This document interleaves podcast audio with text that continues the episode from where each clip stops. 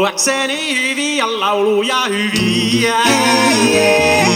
Hei, hei, hei, hei, ois mulla satuja sanoja, satuja sanoja. Puunikuusessa käpyjä, kuusessa käpyjä. Annas mun käen kukuttaa ja käen kukuttaa. Meri helmet helkytellä, helmet helkytellä. Joo, hei joo.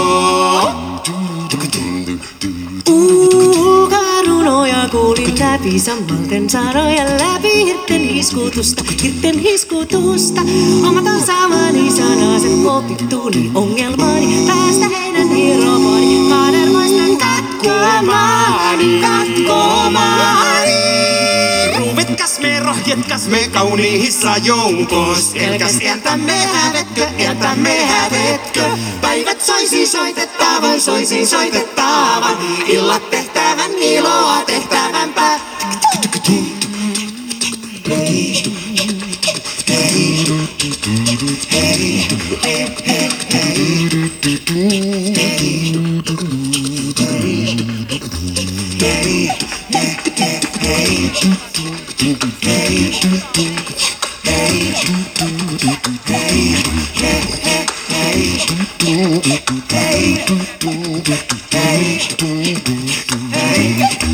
Ooh.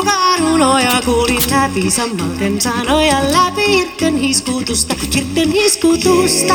Avataan samani sanaset opittuuni ongelmaani, päästä heidän hieromaani, kanervaista katkomaani, katkomaani. Näillä mailla mantereilla, näillä mailla mantereilla, Näillä mantereilla suurilla tiloilla. Laani ryhdyn laulamaan, ryhdyn laulamaan. Lauloakseni hyviä lauluja hyviä. Kiitos,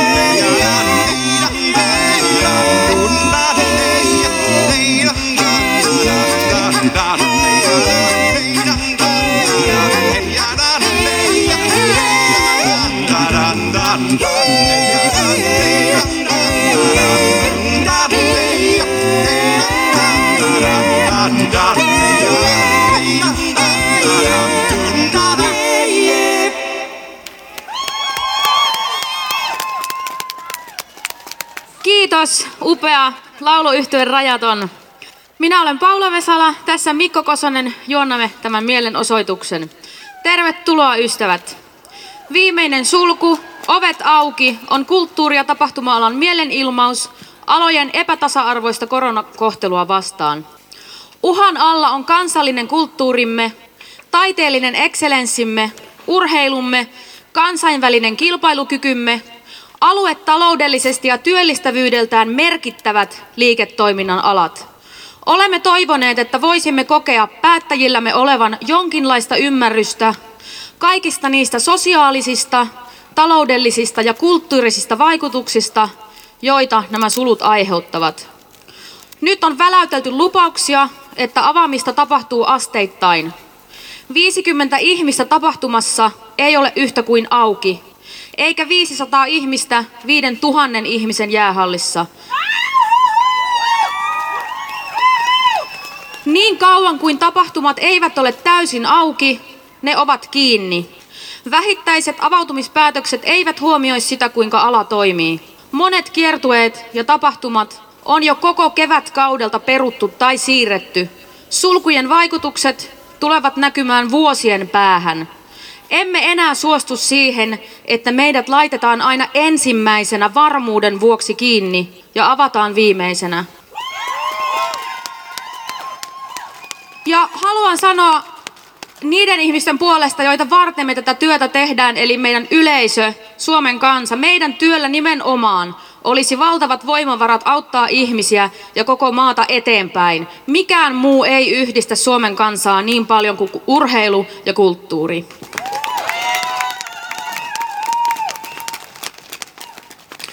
Rakkaat, uupuneet ja loppuun ajetut ystävät, mä haluaisin heti alkuun siterata kulttuuriministeri Kurvista, joka seisoo tuolla eturivissä. Hän sanoi tänä aamulla, aamuna Yleisvenskan haastattelussa, kun häneltä kysyttiin ö, tyytymättömästä alastamme. Hän vastasi näin. Kysykää oikeilta toimijoilta ja instituutiolta, ei yksittäiseltä muusikolta. Mä en ymmärrä, miten sä voit sanoa noin. Halki pandemian ajan tapahtuma on demonisoitu täysin kohtuuttomasti myös median toimesta, vaikka tilastot eivät ole puoltaneet suuria tartuntaketjuja. Tapahtuma- ja kulttuurialan tukitoimet ovat olleet täysin riittämättömät ja niiden kohdentumisessa on epäonnistuttu rajusti. Joukossamme on yhä paljon väliinputoajia. Ihmisiä ja yrityksiä, joiden toiminta on ollut kiellettyä, mutta kompensaatioita ei ole kuulunut. Meiltä on riistetty oikeus elinkeinon harjoittamiseen ilman vastuuta seurauksista. Tämä on häpeällistä ja näin ei saa enää ikinä toimia.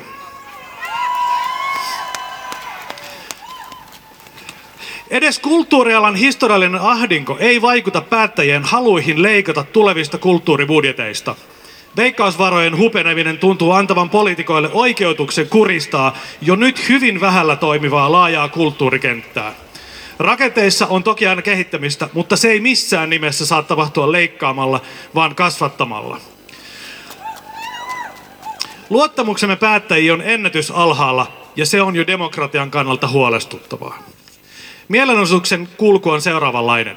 Aluksi luetaan alan vaatimukset kolmella kielellä.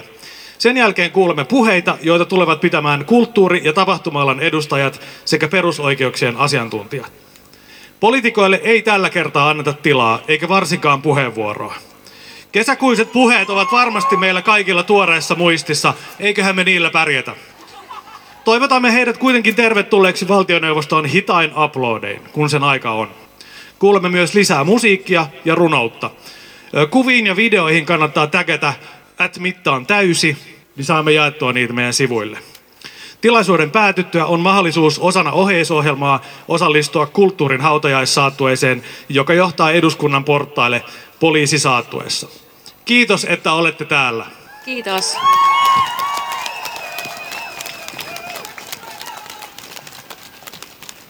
Vaatimukset tulee lukemaan teatteriohjaaja, käsikirjoittaja Miira Sippola. Viimeinen sulku ovet auki! Kulttuuri- ja tapahtuma-alan toimijoilta on viety oikeus työntekoon ja elinkeinoon. Ja yleisöiltä oikeus kulttuuriin ja kokoontumiseen. Kulttuuri- ja tapahtuma-ala on ollut eri muodoissaan suljettuna nyt kaksi vuotta pian. Tämän täytyy olla viimeinen sulku. Vaadimme kulttuuritilojen ja tapahtumien avaamista heti ja kokonaan. Koko tämän kaksi vuotta rajoitustoimenpiteet ovat perustuneet riskiarvioihin, eivät todennettuun dataan. Yleisötapahtumien kieltäminen on ollut näytösluonteista, tavallaan valtiollista performanssia, ei näyttöperusteista.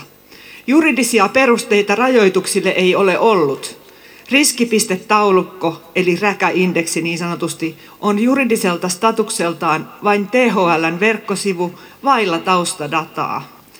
Tapahtumien kieltäminen on siis ollut viestinnän, ei taudin torjunnan työkalu. Siksi me vaadimme, että päätöksenteko jatkossa pohjaa tutkittuun tietoon sekä todennettuun avoimeen dataan. Rajoituspolitiikka on kohdellut eri toimialoja epätasa-arvoisesti Suomessamme. Työn tekeminen, elinkeinon harjoittaminen, kulttuuri- ja kokoontumisvapaus ovat kuitenkin perustuslaillisia oikeuksia, myös pandemia-aikana. Emme enää suostu siihen, että kulttuuri- ja tapahtuma-ala laitetaan aina ensimmäiseksi varmuuden vuoksi kiinni. Sulkupolitiikka tapahtumien suhteen on myös ollut tempoilevaa. Rajoituksia on annettu lyhyellä varoitusajalla ja toisaalta äkilliset mielenmuutokset sulkujen höllentymisestä kuvastavat tietämättömyyttä alasta. Ei peruttuja esityksiä, kokonaisia ohjelmistoja, siirrettyjä kiertoita niin vaan voi nopeassa tahdissa palauttaa. Nyt esitetyt vähittäiset avautumat avautumispäätökset eivät huomioi sitä, kuinka tämä ala toimii ja minkä kokoisia tapahtumatilat esimerkiksi ovat.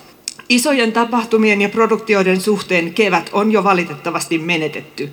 Eli todellinen long covid on meneillään nimenomaan kulttuuri- ja tapahtuma-alalla. Meille langetettu mainehaitta valtion taholta vaikuttaa yleisöön vielä pitkään. Kulttuuri- ja tapahtuma-alan kohdistuvia toimenpiteitä onkin jatkossa suunniteltava yhdessä alan kanssa. Kun rajoituksia nyt lähdetään purkamaan, se on tehtävä kulttuuri- ja tapahtuma-alan kanssa, sanoinko jo, yhteistyössä. Täällä on vielä yksi lause asiasta. Meidän alojemme asiantuntijoita on kuultava niitä koskevissa asioissa. Eikä enää aina vain epidemiologioita, kaikki kunnia heille, mutta jos meitä, you know, ah, tulevia epidemioita on ennakoitava varautumalla. Nimittäin kondo, korona, pandemia ei ole ohi. Emme tiedä, onko tulossa uusia aaltoja ja miten ne terveyteemme vaikuttavat. Myös kokonaan uusia pandemioita voi olla tulossa. Me vaadimmekin tulevaisuuteen katsovia konkreettisia toimenpiteitä. Tartuntalain uudistus, terveydenhuollon kapasiteetin varmistaminen, tarkoituksenmukaisten yritystukien kehittäminen, kulttuuriviennin sitominen osaksi suomalaista ulkomaankauppaa, freelancereiden sosiaaliturvan varmistaminen, kaiken kaikkiaan sen tunnustaminen, että kulttuuri, urheilu ja tapahtuma-ala ovat osa suomalaista yhteiskuntaa ja niiden toiminta on sallittava ja varmistettava rahallisin tuin.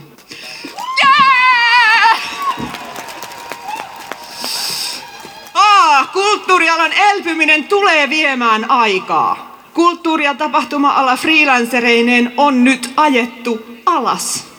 Ammattilaisia on kadonnut ja vaihtanut alaa. Alalle valmistuvia puolestaan odottaa harmittavan huterakenttä. Yrityksiä on kaatunut.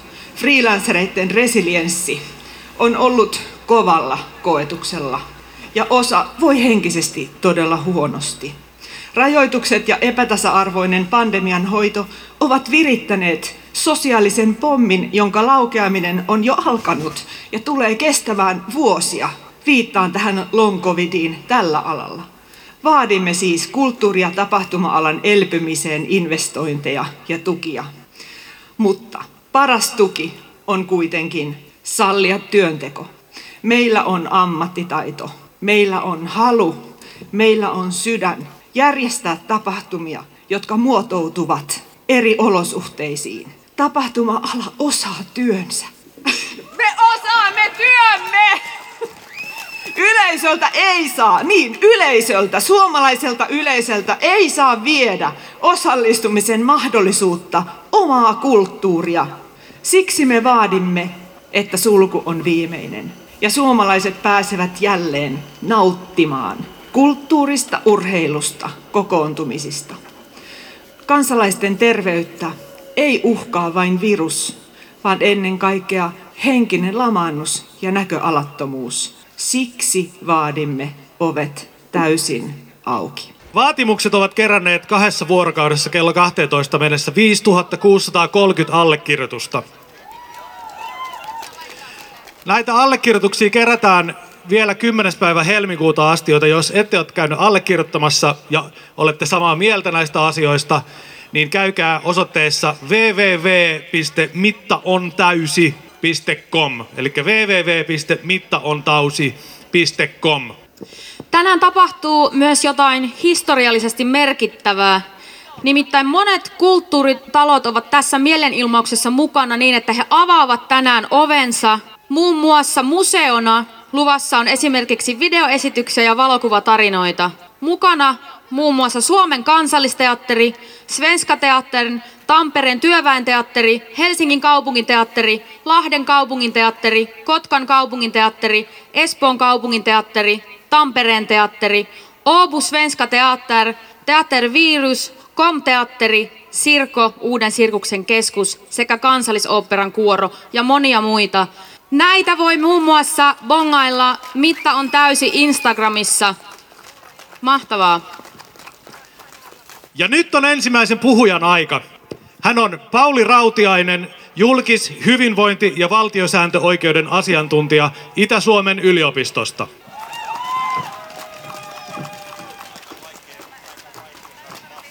Hyvät ystävät, saatatte ajatella, että näitä ihmisiä on kohdeltu väärin, mutta heitä on kohdeltu aivan lain mukaan.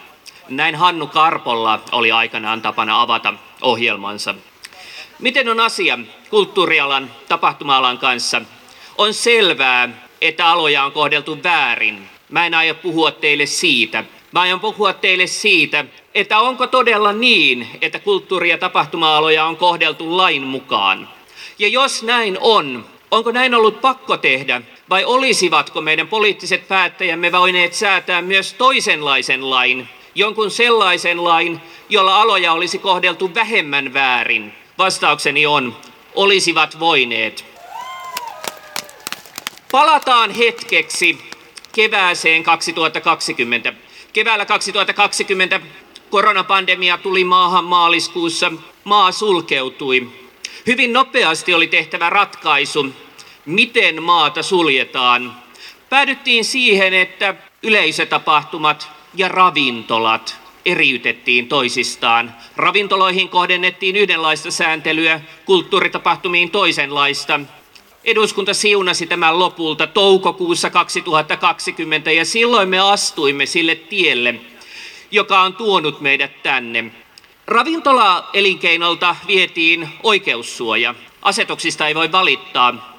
Kulttuurialalla kohdeltiin pahe, paremmin. Me voimme valittaa asioista. Mutta tuomioistuimet eivät ole käsitelleet näitä valituksia. Ne ovat levänneet pöytälaatikossa. Me emme tiedä, ovatko ne rajoituspäätökset, jotka tehtiin keväällä 2020, ne, jotka tehtiin kesällä 2020, ne, jotka tehtiin sen jälkeen, olleet oikein. Koska näitä valituksia ei ole käsitelty, ne lepää tuomioistuinten pöytälaatikossa. Ja tällainen laki, joka takaa kulttuurialalle tämän tyyppisen oikeussuojan, ei oikeastaan ole kelvollinen laki laisinkaan. Me ollaan tultu tästä eteenpäin. Me alettiin lisätä näihin lakeihin erinäköisiä ohjeita. Syntyi OKM ja THLn ohjauskirje keväällä 2020.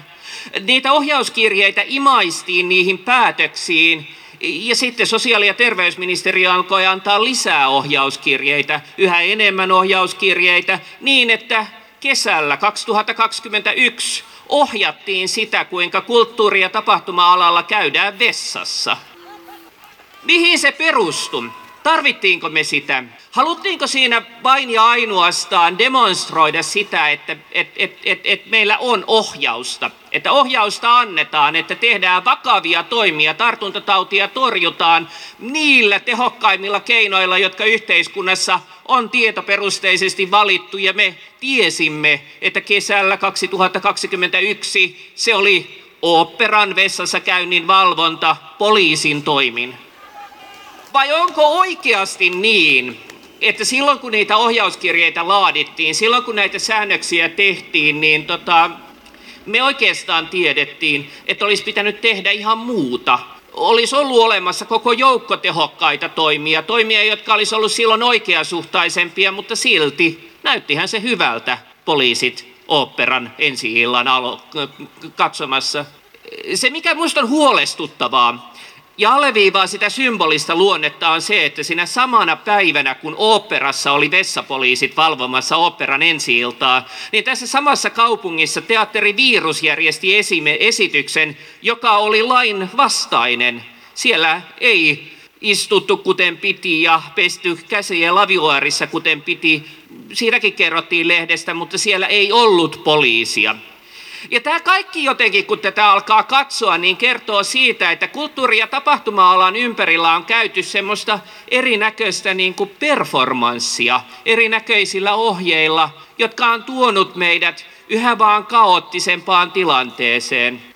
Tilanteeseen, jossa tällä hetkellä THLn riskipistemallin jo käsitteiden, niiden käsitteiden, joiden tietoperustaa me emme tiedä mitenkään ohjaamana, Etelä-Suomen aluehallintovirasto ja Itä-Suomen aluehallintovirasto ovat tehneet Helsinkiin ja Kuopioon sellaiset rajoitukset, joissa uskotaan, että se, että penkissä on numero selkänojassa, torjuu koronaa.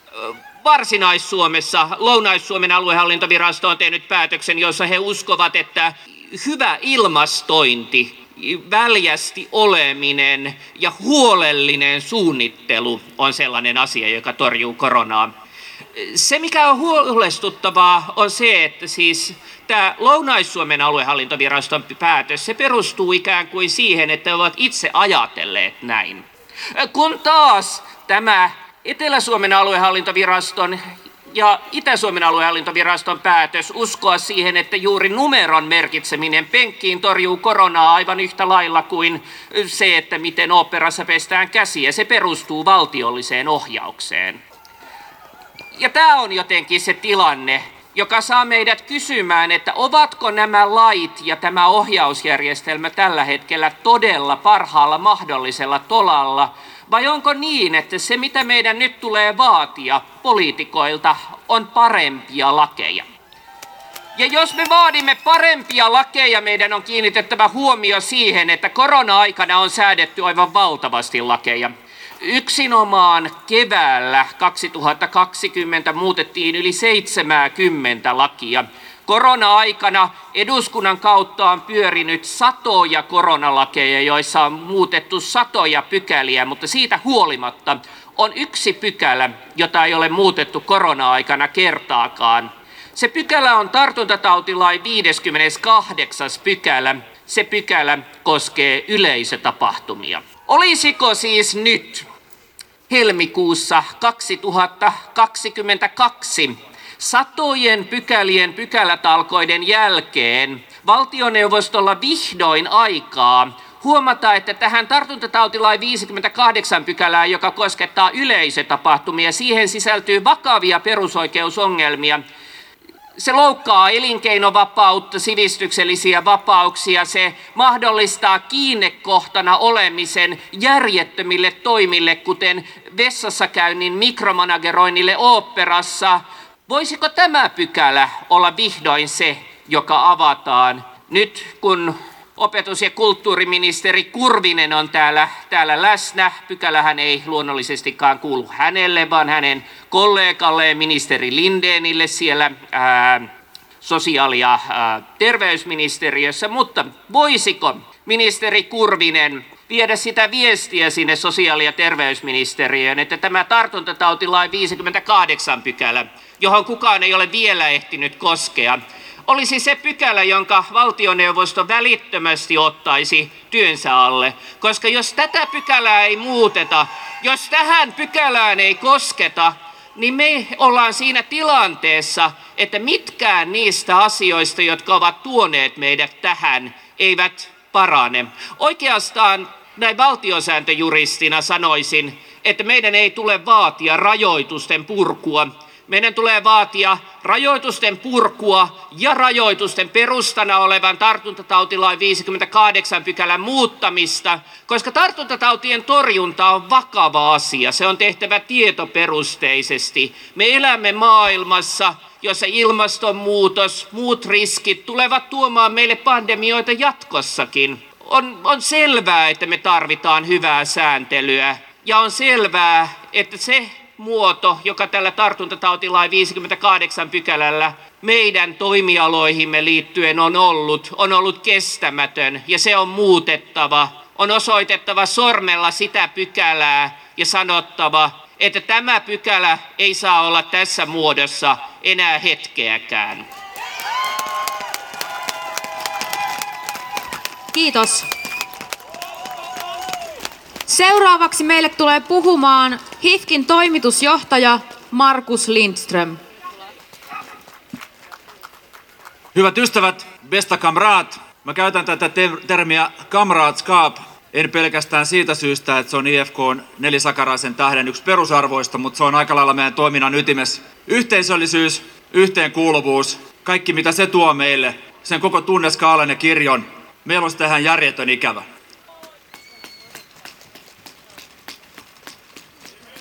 Mä en puhu täällä pelkästään IFK suulla, vaan kaikkien liikaseurojen suulla niin ikään. Se työ, mitä valtakunnallisesti kaikilla eri liikapaikkakunnilla on tehty koko tämän pandemian ajan, on ollut ihan poikkeuksellista. Me ollaan sopeuduttu kaikkiin niihin määräyksiin, toimintamalleihin, mitä tämän ajanjaksona on tullut pilkulleen ja jopa enemmän. Ja se työ, mitä me ollaan tehty terveysturvallisien tapahtumien järjestämiseen edistämiseksi koko tämän ajanjakson aikana, on ollut ihan merkittävä.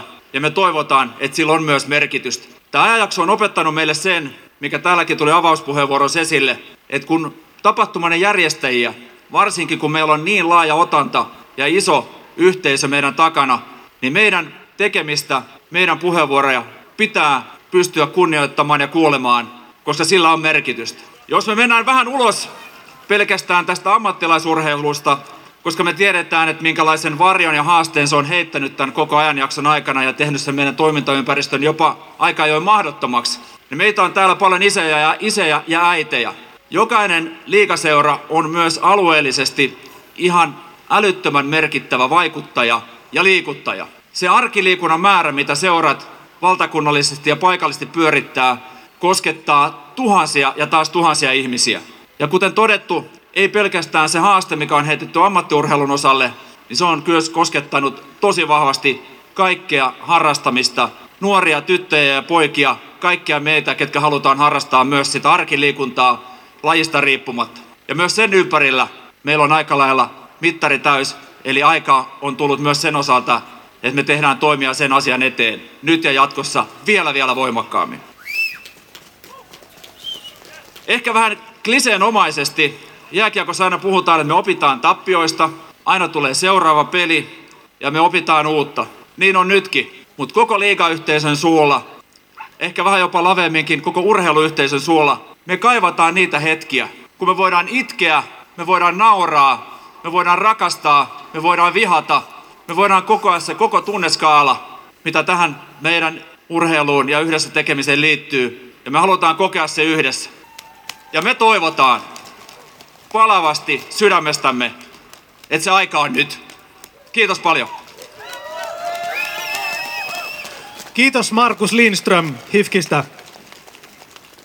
Tähän väliin ihan lyhyt muutama sana somesta. Viimeinen sulku, ovet auki, on tietenkin myös somessa. Ihmiset ovat siellä esimerkiksi jakaneet vavisuttavia listoja peruutetuista töistään. Ja niitä kannattaa ehdottomasti käydä katsomaan ja tekemään omat listauksensa. Se on aika todella hurjaa katsottavaa ja saa semmoista perspektiiviä tästä kahdesta vuodesta, joka niin meinaa jopa itseltäni unohtua. Ja kaikki muutkin päivitykset aiheen tiimoilta ovat tosi tervetulleita. Käyttäkää hashtageina vaikka ovet auki tai viimeinen sulku. Mutta seuraavaksi pyydän lavalle ohjaaja, dramaturgi Liia Fischerin, Suomen ohjaajat ja dramaturgit ryn puheenjohtaja.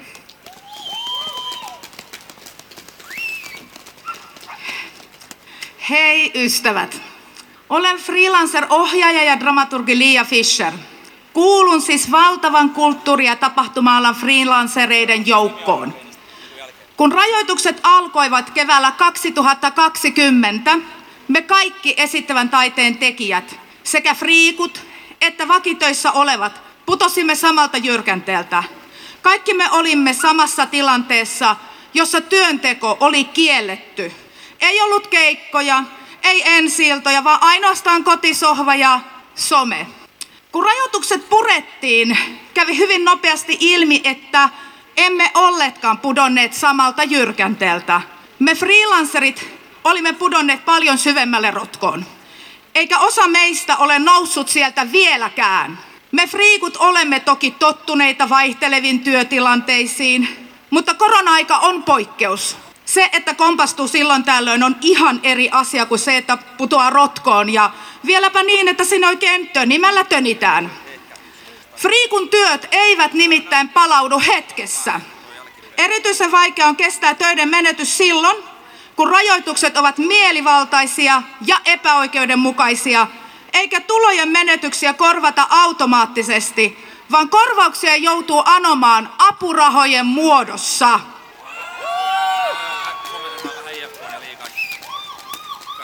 Kun nyt taas keväällä alkoivat uudet sulut, monilta menivät taas työt alta. Itselläni ensi syksyksi sovittu ohjauskeikka peruuntui. Näin tämä menee. Kun tänä talvena harjoiteltua esitystä ei päästä esittämään, pyritään se siirtämään seuraavaan syksyyn, jolloin seuraavana syksynä ei tehdä uutta esitystä. Jos olen onnekas, minun keikkasyksyltä siirtyy seuraavan kevääseen. Mutta silloin taas jonkun toisen keikka peruuntuu minun keikkani tieltä. Jonkun keikka perutaan joka tapauksessa, ja se joku on todennäköisesti freelancer. Eikä työn peruuntuminen vaikuta vain minuun, vaan minun kanssani työskentelevältä valosuunnittelijalta, äänisuunnittelijalta, lavastajalta, pukusuunnittelijalta sekä usealta esiintyjältä lähtevät työt alta. Yhden keikan peruuntuminen tarkoittaa monelle ihmiselle työn menetystä.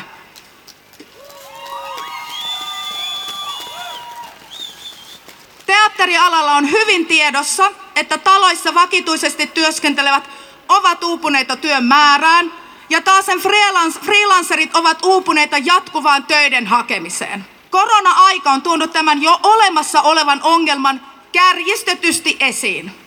Mutta uskon vakaasti, että jos uskallamme puhua avoimesti tästä alamme ongelmasta, löydämme toimintamalleja, jotka palvelevat meitä kaikkia. On vain uskallettava olla rehellinen. Kuten Niskavuoren Lavisa toteaa, rehellisyydelle voi aina jotain rakentaa. Voin rehellisesti sanoa, minä rakastan minun työtä. Vaikka rakastan työtäni, niin siitä pitää saada palkkaa, sillä se on elinkeino muiden joukossa. Minun työni ei ole harrastelua vain siksi, että minä rakastan minun työtä. En jaksa valehdella enää, että työni on silkkaa kärsimystä, jotta se nähtäisiin oikeana työnä. Olen varma, että täälläkin on tänään monia kaltaisiani kulttuurialan friikkuja, jotka rakastavat työtään ja haluavat tehdä sitä.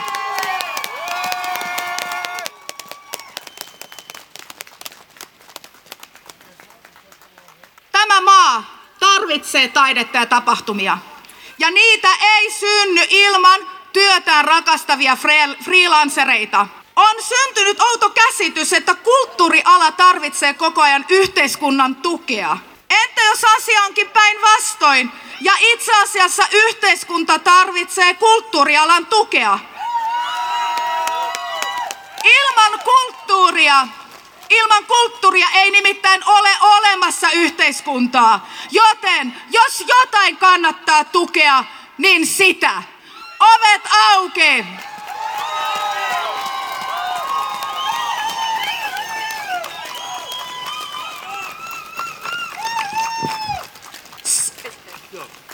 Kiitos Liia Fischer. Ja seuraavaksi mulla on kunnia pyytää lavalle Anssi Kela.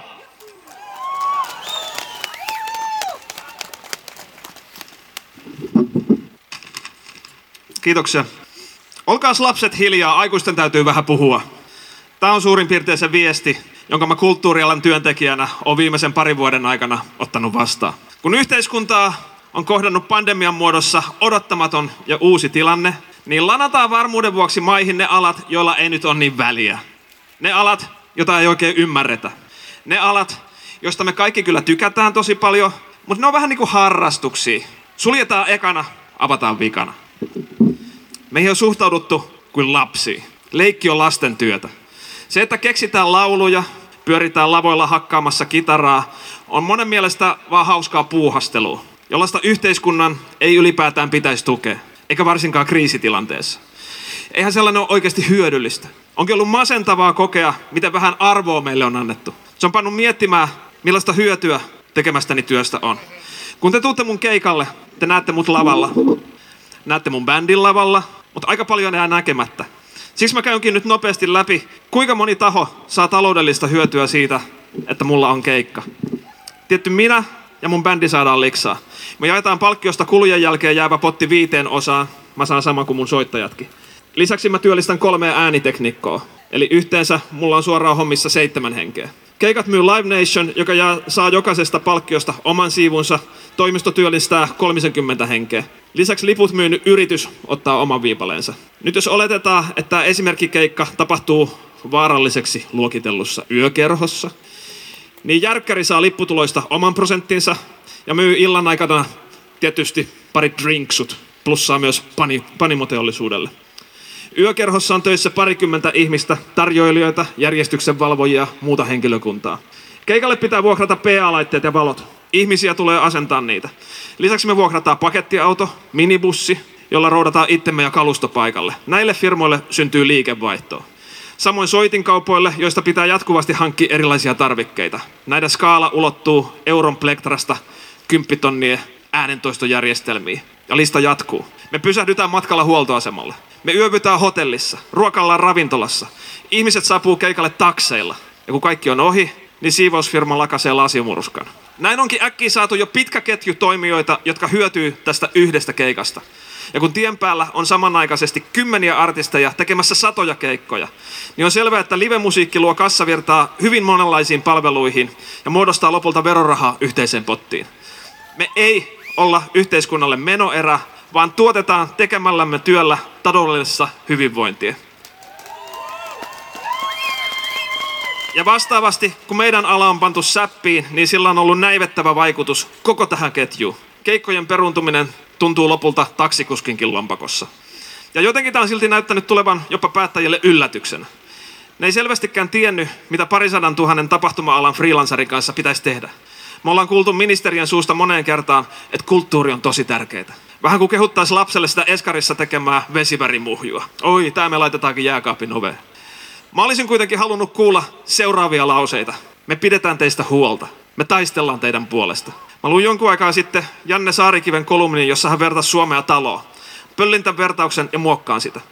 Jos ajattelee Suomea talona, niin koulutus muodostaa tukevan sokkelin. Terveydenhuolto, turvallisuus, ne on kantavia seiniä, puolustusvoimat, tanakka ulkoovi, jotta ei kuka tahansa hiippaile sisään. Yksityinen sektori tuo talon sähköä, lämpöä, vettä. Sosiaaliturva on katto, jonka ansiosta kukaan ei pääse kastumaan, vaikka ulkona sattuisi vähän ripeksimään. Valmis Suomitalo on hieno. Se on kuitenkin vain tyhjä talo. Vasta kun sisään kannetaan meidän suomalaisten oma kulttuuri, talosta tulee koti. Mun vetoomukseni päättäjille on tänään tää. Älkää jättäkö meitä enää yksin. Kiitos Anssi. Ministerit ovat ruvenneet saapumaan autoillaan tänne linnaan, joten otetaan heidät vastaan aplodeilla, hitailla sellaisilla.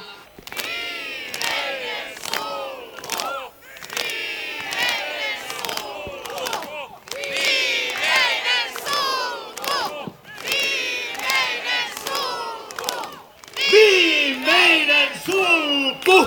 Viimeinen sulku! Viimeinen sulku! Viimeinen sulku! Tuota kiihdytys loppuu.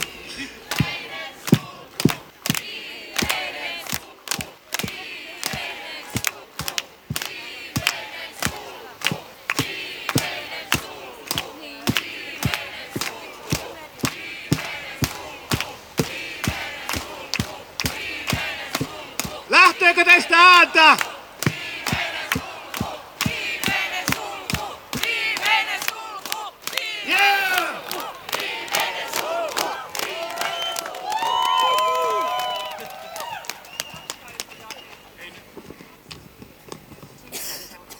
Seuraavaksi lavalle toivotetaan tervetulleeksi Music Finlandin Kaisa Rönkkö.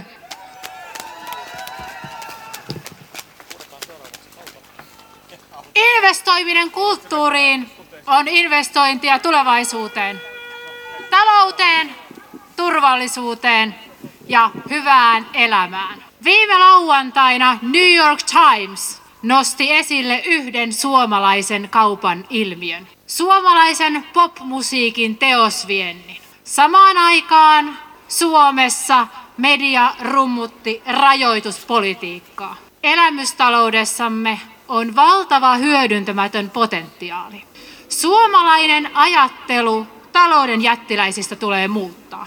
Meillä on yhä vallalla esimerkiksi metsätaloudesta kumpuava vanhakantainen näkemys. Monissa taloudellisesti meitä paremmin menestyvissä maissa investoidaan sen sijaan huomattavasti enemmän aineettomiin arvoihin. Meillä investoidaan koneisiin ja laitteisiin. Aineettoman pääoman, kuten palvelujen, elämysten ja sisältöjen vienti on tulevaisuuden ulkomaankauppaa. Tätä potentiaalia ei meillä tunnisteta.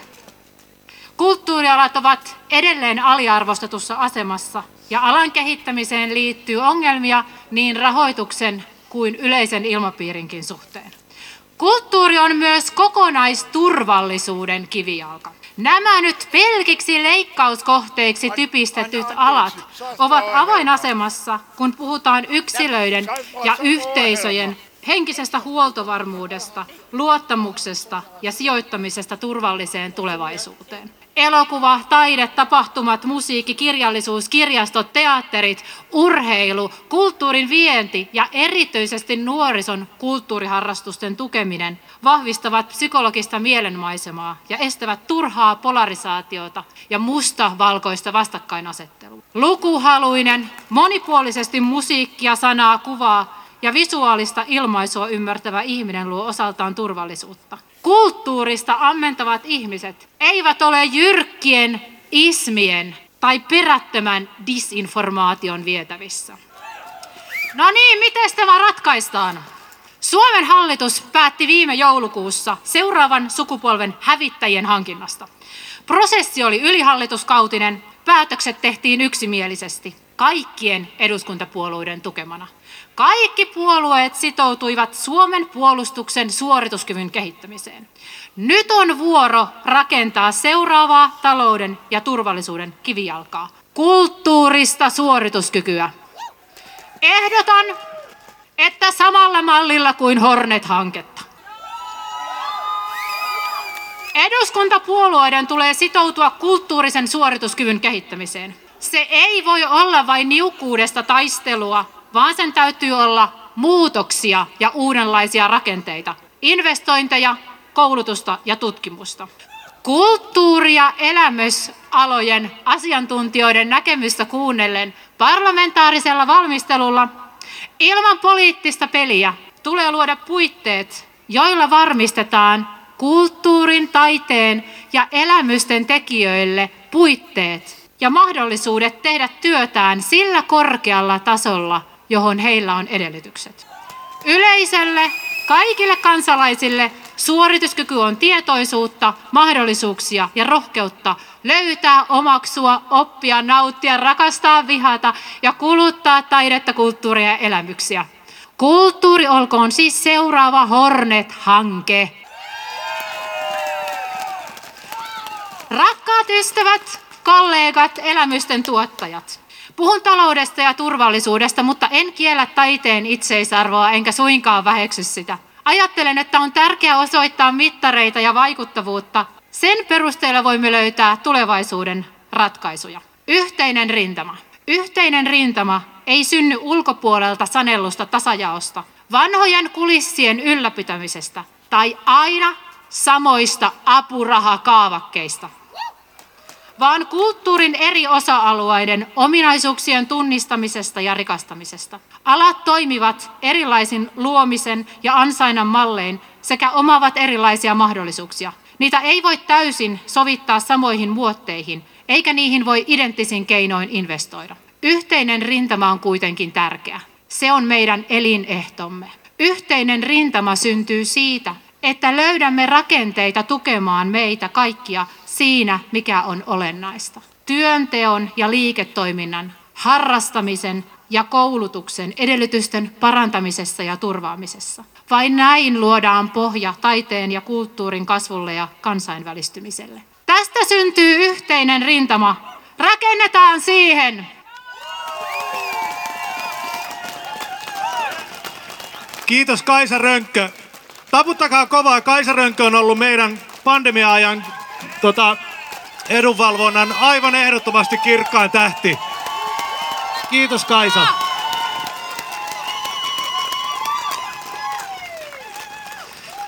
Tähdistä puheen ollen seuraava puhujamme on veteraani mielenosoittaja, freelance-muusikko Aki Hauru.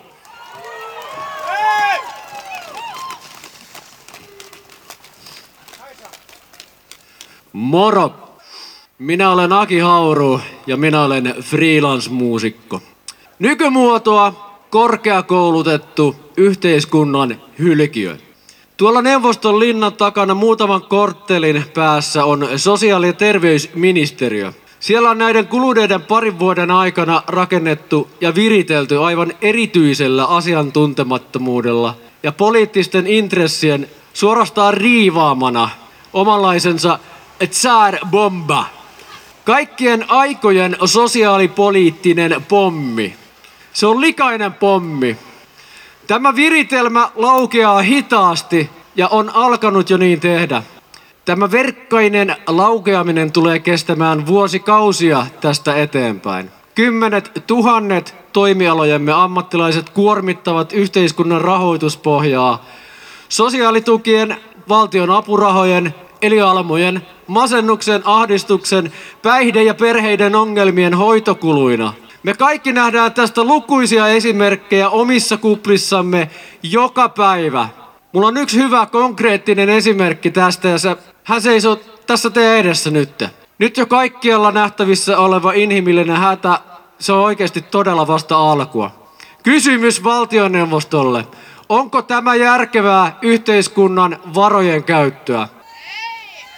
Olisiko kustannustehokkaampaa pandemian hoitoa kenties ollut pitää näistä ihmisistä huolta? Kuten keskusta lupasi Ylen A-studiossa 18. maaliskuuta, vittu vuonna 2020. Silloinen tiede- ja kulttuuriministeri Hanna Kosonen sanoi, heistä pitää pitää huoli. Minä sanoisin, että päin persettä meni. Yllättävän moni ei tiedä, että riskipistetaulukko on alun perin STMn toimeksianto THLlle. Moni ei myöskään vieläkään ymmärrä, että tuo taulukko ei tosiaalisesti perustu minkäänlaiseen tutkimusdataan, mikä on kaikkien asianosaisen yleisesti tunnustama tosiasia. Tämän himmelin nojalla sosiaali- ja terveysministeriö ohjaa poliittisesti aluehallintovirastoja toimeenpanemaan rajoituksia, jotka pitävät meidän työpaikkojamme kiinni. Perustuen siis dokumenttiin, joka ei perustu mihinkään. Avion viime vuoden marraskuussa kirjelmöinyt STMlle jo aivan suoran kysymyksen. Sitaatti alkaa. Miten saamme meille ohjaamanne päätökset perusteltua juridisesti kestävällä tavalla? Sitaatti sulkeutuu. Kun tilanteessa uusi sitaatti. Asiantuntijoilta saatujen tietojen mukaan tartunnat eivät tällä hetkellä lähde erityisesti merkittävän riskin tilaisuuksista. Sitaatti päättyy. Avi on yksiselitteisesti todennut, ettei mainittua indeksiä enää voida käyttää riskiarviona. Eli sosiaali- ja terveysministeriön poliittisesti motivoitunut ohjailu on tosiasiassa tullut tiensä päähän jo kauan sitten. Heidän virkamiestensä runojen verho on jo vedetty pois. Pilvet ovat taivaalta väistyneet ja meritullin katu kahdeksaan paistaa ja totuuden aurinko. He tulevat silti yrittämään politiikan tärkeintä temppua, eli kuoliaaksi vaikenemista. Kyllä se kulttuuriväki siitä rauhoittuu, kun nyt avataan. Ei rauhoitu. Kaikki näkevät jo, että nyt esimerkiksi tulevien kahden viikon aikana jatkuva työsulku on yksiselitteisesti vailla minkäänlaista juridisesti koherenttia tietopohjaa ja näin ollen vittu fiiliksellä vastoin lakia!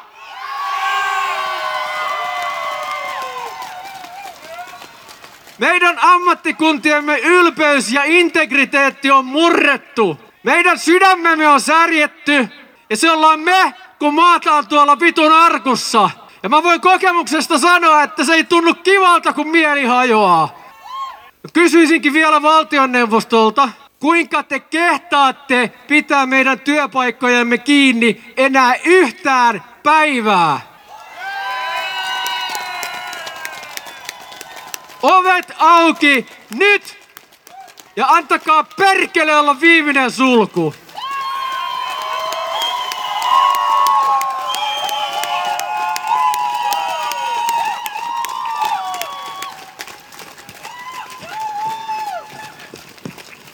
Kiitos. Seuraavaksi meille puhuu Antti Timonen, Näyttelijäliiton puheenjohtaja. Tervetuloa. Kiitos. Arvoisat mielenosoittajat, ärade demonstranter, Aki puhui tuossa huolen pitämisistä, siitä, että pidetään ihmisistä huolta. Mä jatkan vähän siitä teemasta.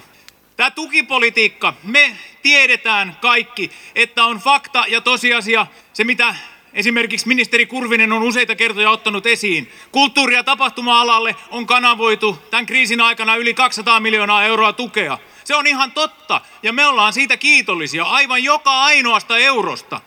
Mutta ihan yhtä totta ja aivan yhtä kiistämätöntä on se, että vaikka 200 miljoonaa euroa on aivan valtavaa läjää rahaa ja se vielä kasvaa siitä, kun siihen laitetaan ne hilut päälle, se on silti ollut aivan liian vähän.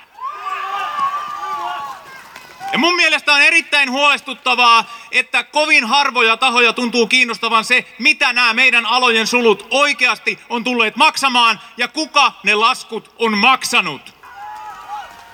Se 200 miljoonaa ei ole ollut riittävä edes meidän instituutioille, puhumattakaan siitä, että se olisi ollut riittävä meidän ihmisille, eli freelancereille, jotka ovat selkänahastaan maksaneet valtavan määrän rahaa näiden sulkujen hintana. Hyvät ystävät, me tiedetään, että parasta aikaa tuolla valtioneuvoston linnassa hallitus on koolla tänään päättämässä seuraavasta tukipaketista. Ministeri Kurvinen totesi viime viikonloppuna, että edellisten tukikierrosten virheistä otetaan opiksi ja niitä virheitä halutaan korjata. Arvoisa valtioneuvosto, arvoisat päättäjät, minä vaadin, että kun te siellä nyt päätätte tästä seuraavasta tukipaketista, niin te korjaatte ainakin sen kaikkein räikeimmän, pahimman virheen, eli näiden tukipakettien koon. Pitäkää huoli siitä, että tähän seuraavaan tukipakettiin tulee niin paljon rahaa, että se riittää korvaamaan meidän alojen freelancereiden menetykset täysmääräisesti.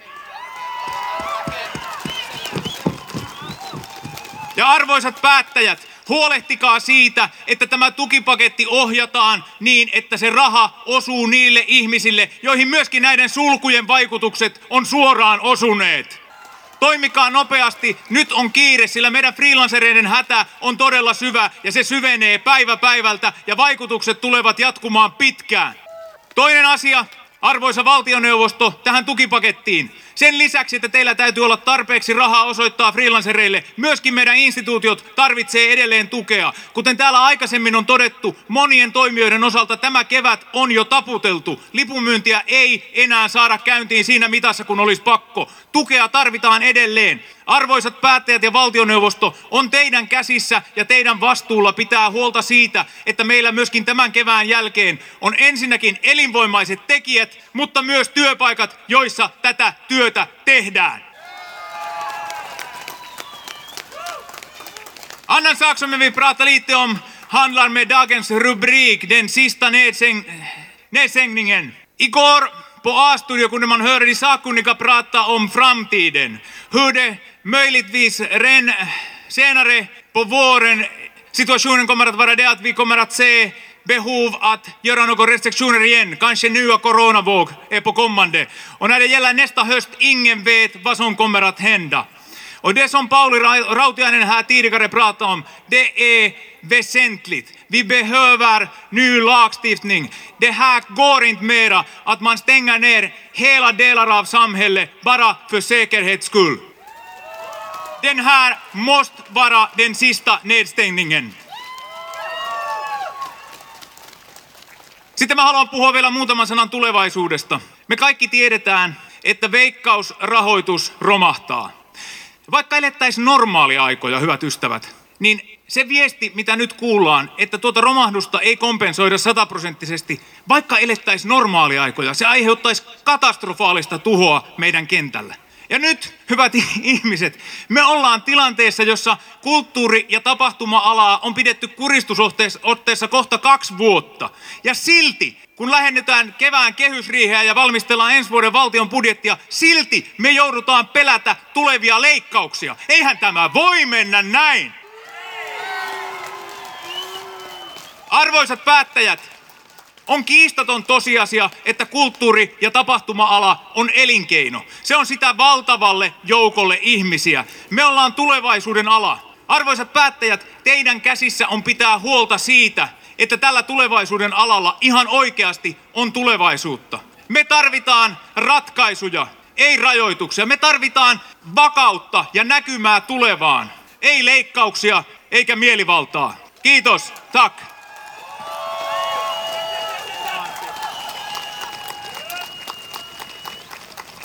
Kiitos Antti Timonen. Tästä kujajuoksusta on aika vaikea löytää hopeareunuksia, mutta mä keksin tälle äkkiseltään kaksi. Ensimmäinen on se, että me ollaan todellakin yhdessä tässä näin. Me ollaan tultu enemmän yhteen kuin ikinä ja se on musta upea asia. Toinen, ei ehkä vähäisempi, mutta erittäin merkit, itse asiassa erittäin merkittävä on se, että ö, on perustettu tapahtumateollisuus ry. Ja heidän puolestaan tulee puhumaan edunvalvontajohtaja Kati Kuusisto.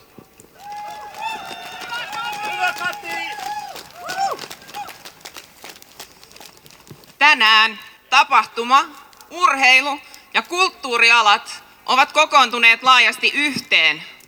Tänään me emme erottaudu erilaisilla sisällöillä, vaan yhdistämme voimamme, sillä meitä yhdistää yhteinen työ, ammatti ja elinkeino. Me olemme aloittaneet muutoksen.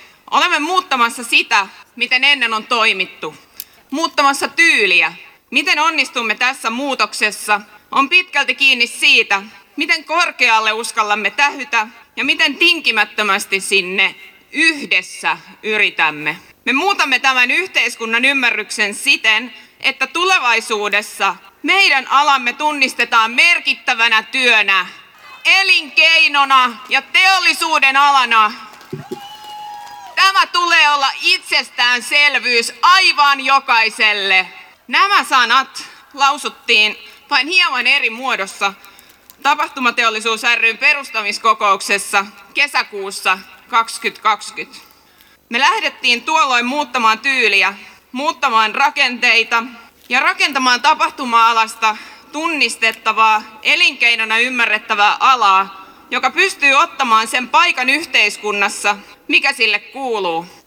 Viimeisen kahden vuoden aikana olemme kouriin tuntuvasti havainneet sen, miksi on tärkeää tulla tunnistetuksi yhteiskunnassa ja mikä on yhteisen edunvalvonnan merkitys. Ystävät, suomalaisen työn kuvasto on viimeiset vuosikymmenet sijoittunut tehtaisiin, telakoille ja paperikoneiden äärelle. Yhteiskuntamme hyvinvoinnin pohja on rakennettu näillä aloilla. Emme kuitenkaan enää elä pelkästään tehtaista. Valtava ja jatkuvasti kasvava määrä suomalaisesta työstä tehdään luovilla aloilla sekä palveluiden ja ihmisten kohtaamisen ääressä. Me tarvitsemme tapahtumia. Me olemme kaikki kaivanneet tapahtumia. Tapahtumilla luodaan Suomeen elinvoimaa ja vahvistetaan demokratiaa. Tapahtumissa myydään, markkinoidaan ja koulutetaan. Tapahtumissa virkistäydytään, vahvistetaan hyvinvointia ja ehkäistään syrjäytymistä. Tapahtumilla vahvistetaan suomalaisten yhteenkuuluvuutta. Niillä luodaan perinteitä ja sukupolvikokemuksia. Ihmisten kohtaamisten kysyntä kasvaa jatkossakin. Näiden kohtaamisten toteuttamiseen tarvitaan osaavia ammattilaisia ja laadukkaita sisältöjä. Kollegat, tapahtumien tekijät, katsokaa ympärillenne.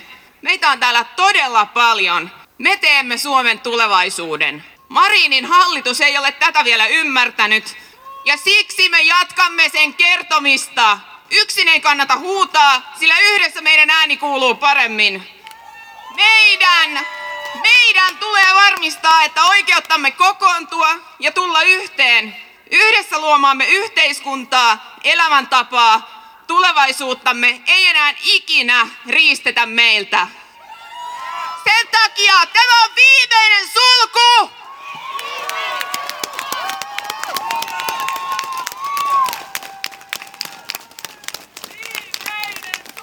Kiitos Kati. Elokuva-alan puolesta tulee puhumaan Heikki Kujanpää, elokuvaohjaaja. Tervetuloa Heikki.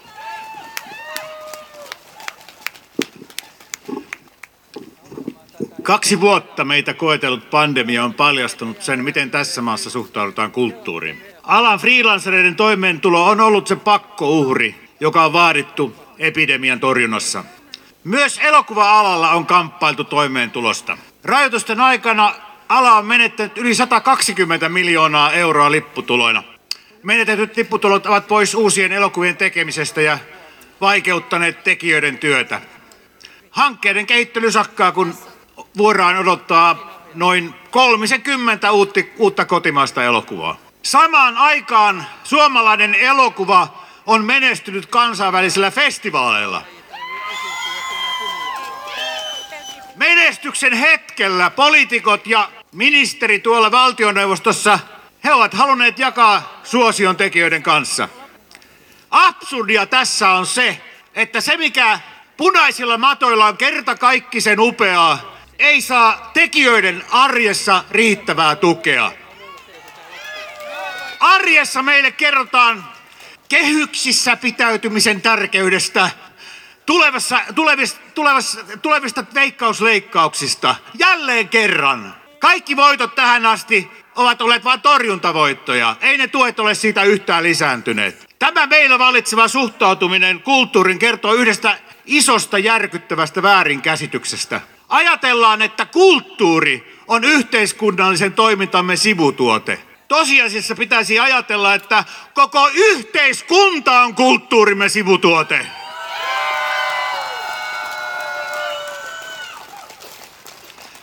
Leikatessaan kulttuuritoiminnan mahdollisuuksista valtiovallan pitäisi tajuta siihen liittyvät henkiset ja taloudelliset seuraukset.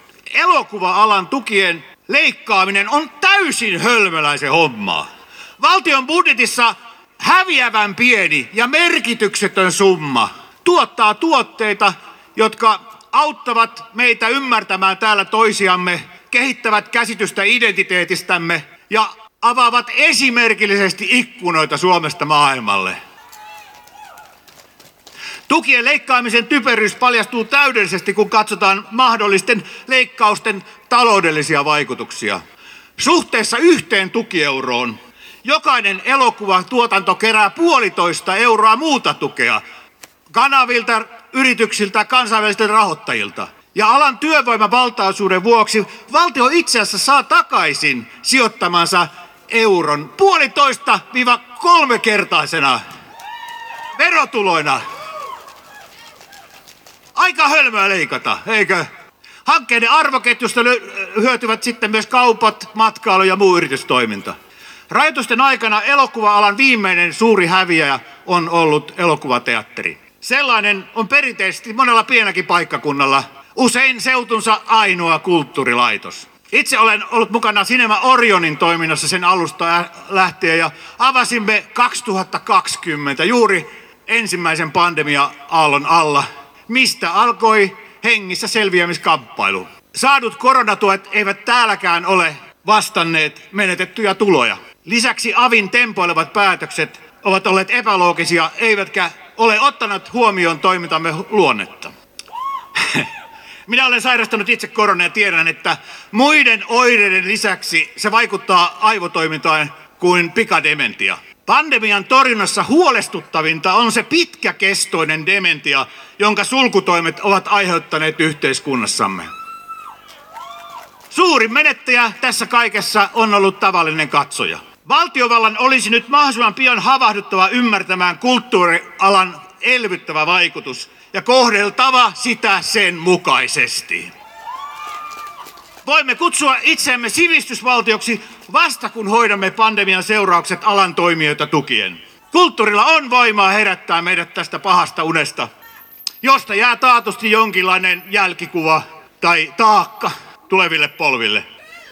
Mutta sen käsittelemiseen, senkin käsittelemiseen me tarvitsemme elokuvia, teatteria, kirjallisuutta, musiikkia. Nyt päättäjät, ei vain ovet, vaan silmät auki! Ratkaisuja, ei rajoituksia!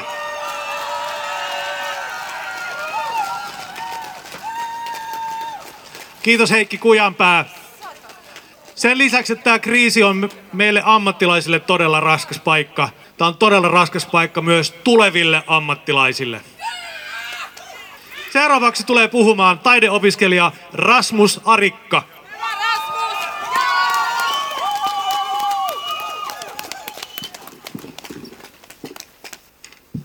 Sanon nyt suoraan, minua pelottaa. Minua pelottaa valmistuminen ja tulevaisuuteni taiteilijana.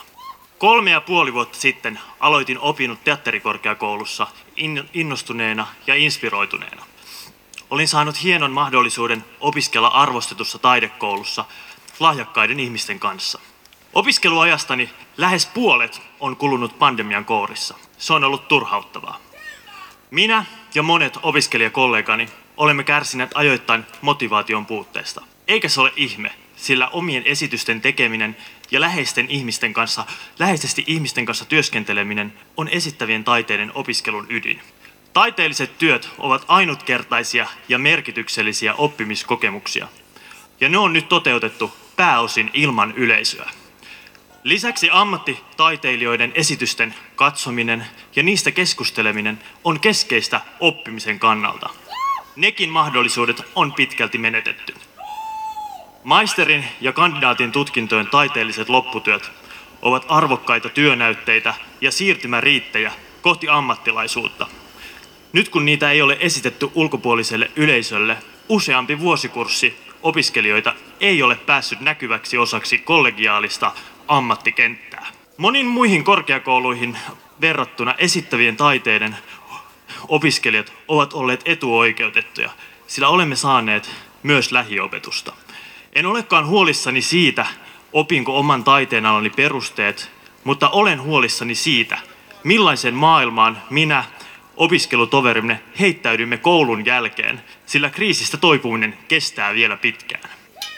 Reipas asenne ei kannattele nuorta taiteilijaa kohtuuttomien rajoitusten runnumalla taidekentällä. Kuinka kauan nuoret tekijät jaksavat odottaa työtilaisuuksia ja kantaa henkilökohtaisen taloudellisen riskin oman ammattinsa harjoittamisesta ja kokonaisen toimialan kohtalosta? Kuka uskaltaa tulevaisuudessa hakeutua taidealalle? Taidekouluissa on aina tehty ja tullaan jatkossakin tekemään tulevaisuuden taidetta. Mutta se vaatii sitä, että opiskelijat saavat keskittyä päätyöhönsä eli opiskeluun. Uskallan väittää, että kiinnostava taide syntyy vapaudesta ja turvallisuuden tunteesta, ei kärsivän taiteilijan eron myytistä. Yhteiskunta on panostanut minun ja opiskelijatovereideni koulutukseen valtavasti, ja niiden panostusten haaskaaminen on silkkaa haaskausta. Taide ja sen tukeminen on aina arvovalinta ja yhteiskunnan sivistyksen mitta. Sitä kannattaa vaalia. Kiitoksia. Mä sanon muutaman sanan. En ole mitenkään suunnitellut tätä, mutta pakko sanoa, että mä tiedän mikä meitä yhdistää.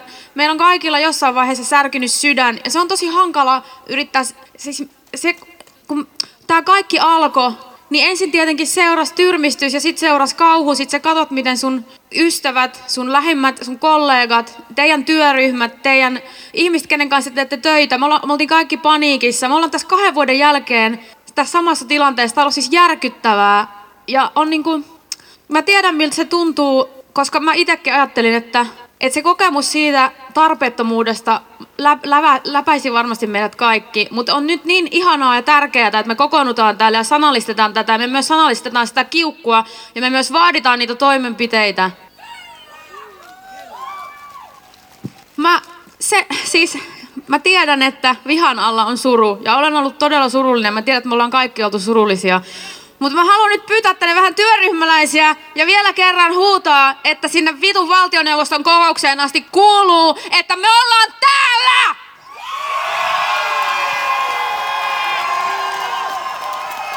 Ja vaikka se kokemus on ollut se, että ei ole väliä, niin on meillä väliä. Meillä on vielä enemmän väliä tämän jälkeen ja tästä eteenpäin. Ja sillä mitä me tehdään, te kaikki teette, teidän kollegat, koko tämä ala. Anna mennä, huudetaan. No niin, huudetaan kaikki yhdessä se, mitä äsken jo huudettiin. Eli ratkaisuja, ei rajoituksia! Ratkaisuja, ei rajoituksia! Ratkaisuja, ei rajoituksia!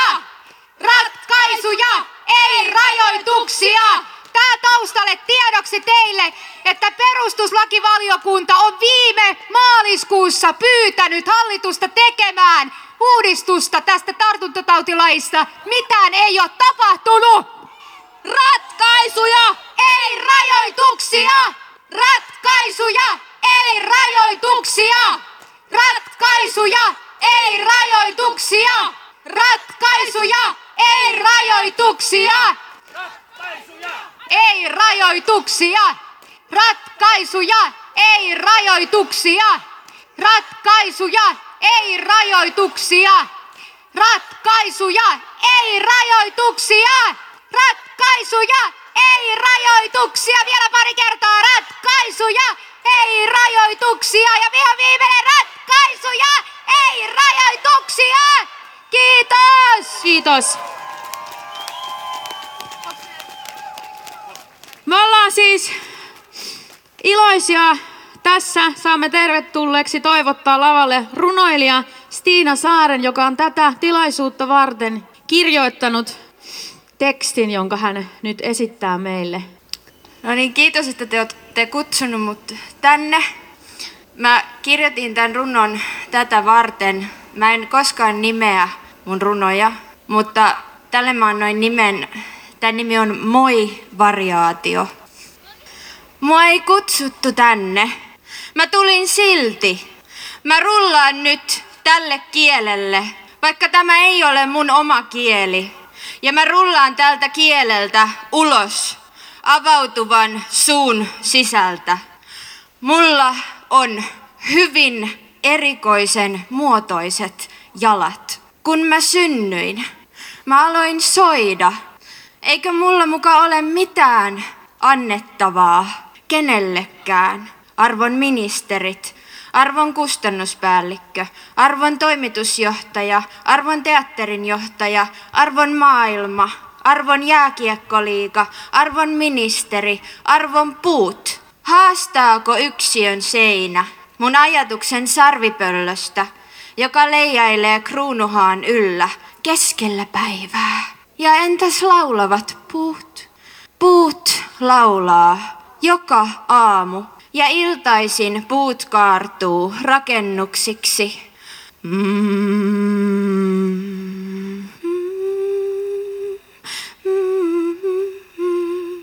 Ja mä mahdun sinne puiden alle, jos kynnys ei ole liian korkea. Mä mahdun rakennukseen.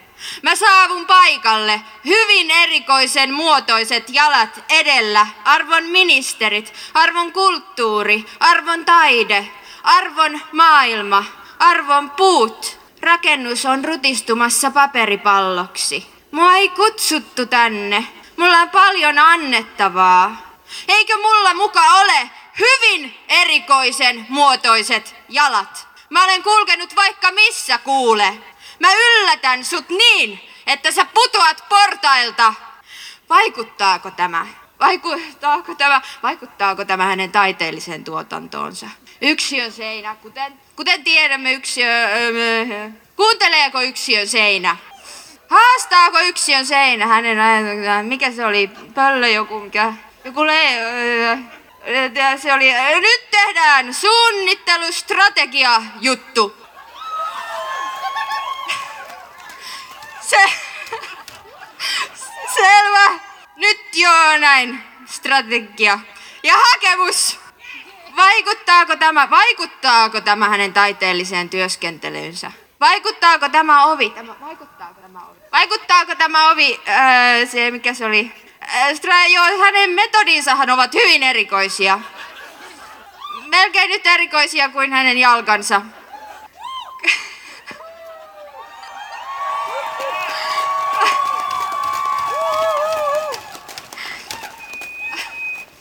Kaikki on totta.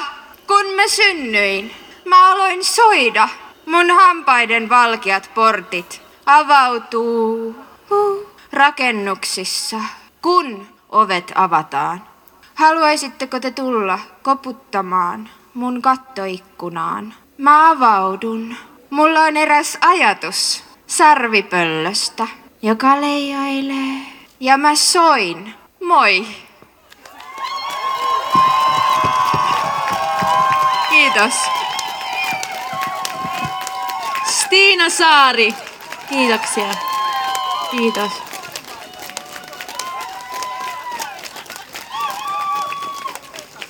Kiitos Stiina Saari ja suuri kiitos kaikille puhujille. Mä voin kertoa täältä kulisseista, että ministeri Kurvinen rukoili päästäkseen puhumaan tuolla. Kädet näin.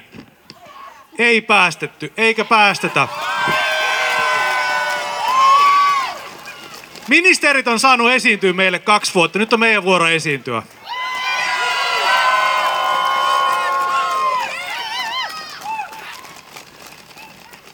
Kiitoksista puheen ollen. Mä haluan kiittää erityisesti Mittaan täysi työryhmää, joka on tehnyt aivan uskomattoman duunin tämän mielenosoituksen eteen. Please, iso, iso käsi heille. Siellä, tulkaa vaan tänne. Joo, joo, tulkaa ottaa kredittejä lavalle. Tänne vaan. Samalla kiitos kaikille vapaaehtoisille, jotka on osallistunut, kaikki, jotka on nähnyt mitään vaivaa tänne eteen ja kaikille teille, jotka tulitte tänne näin. Täällä on todella iso merkitys. Meidän ääni kuuluu.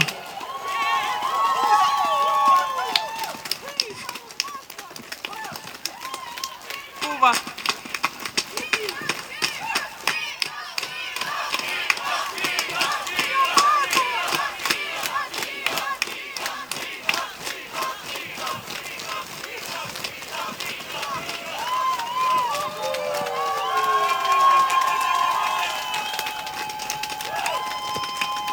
Sitten lopuksi. Kulttuurin kohtalo on Suomen kohtalo. Sivistysvaltiolla ei ole varaa menettää identiteettiä ja sieluaan, emmekä saisi pitää urheilua, kulttuuria tai tapahtumia itsestäänselvyytenä. Alamme on kuitenkin poljettu henkihieveriin. Mielenosoituksen perään alkaa heti oheistapahtuma. Symbolinen tapahtuma ja kulttuurialan ruumissaatto, joka kulkee poliisisaattueessa ruumisarkun perässä Aleksanterin katoa pitkin Mannerheimin tietä kohti eduskuntataloa. Eli voitte siirtyä vähitellen Aleksanterin kadulle ja poliisien ohjeiden mukaisesti, mukaisesti rauhallisesti liukkaalla kävellään hautajaissaattojen perässä. Oliko? Jaa, kuulemma ekaksi Pohjois-Espaa. Just tuli tietoa poliisille, mutta me ollaan spontaaneja improvisaatioystäviä. Eli ei muuta kuin ruumisautoa seuraamaan. Kiitos vielä kaikille.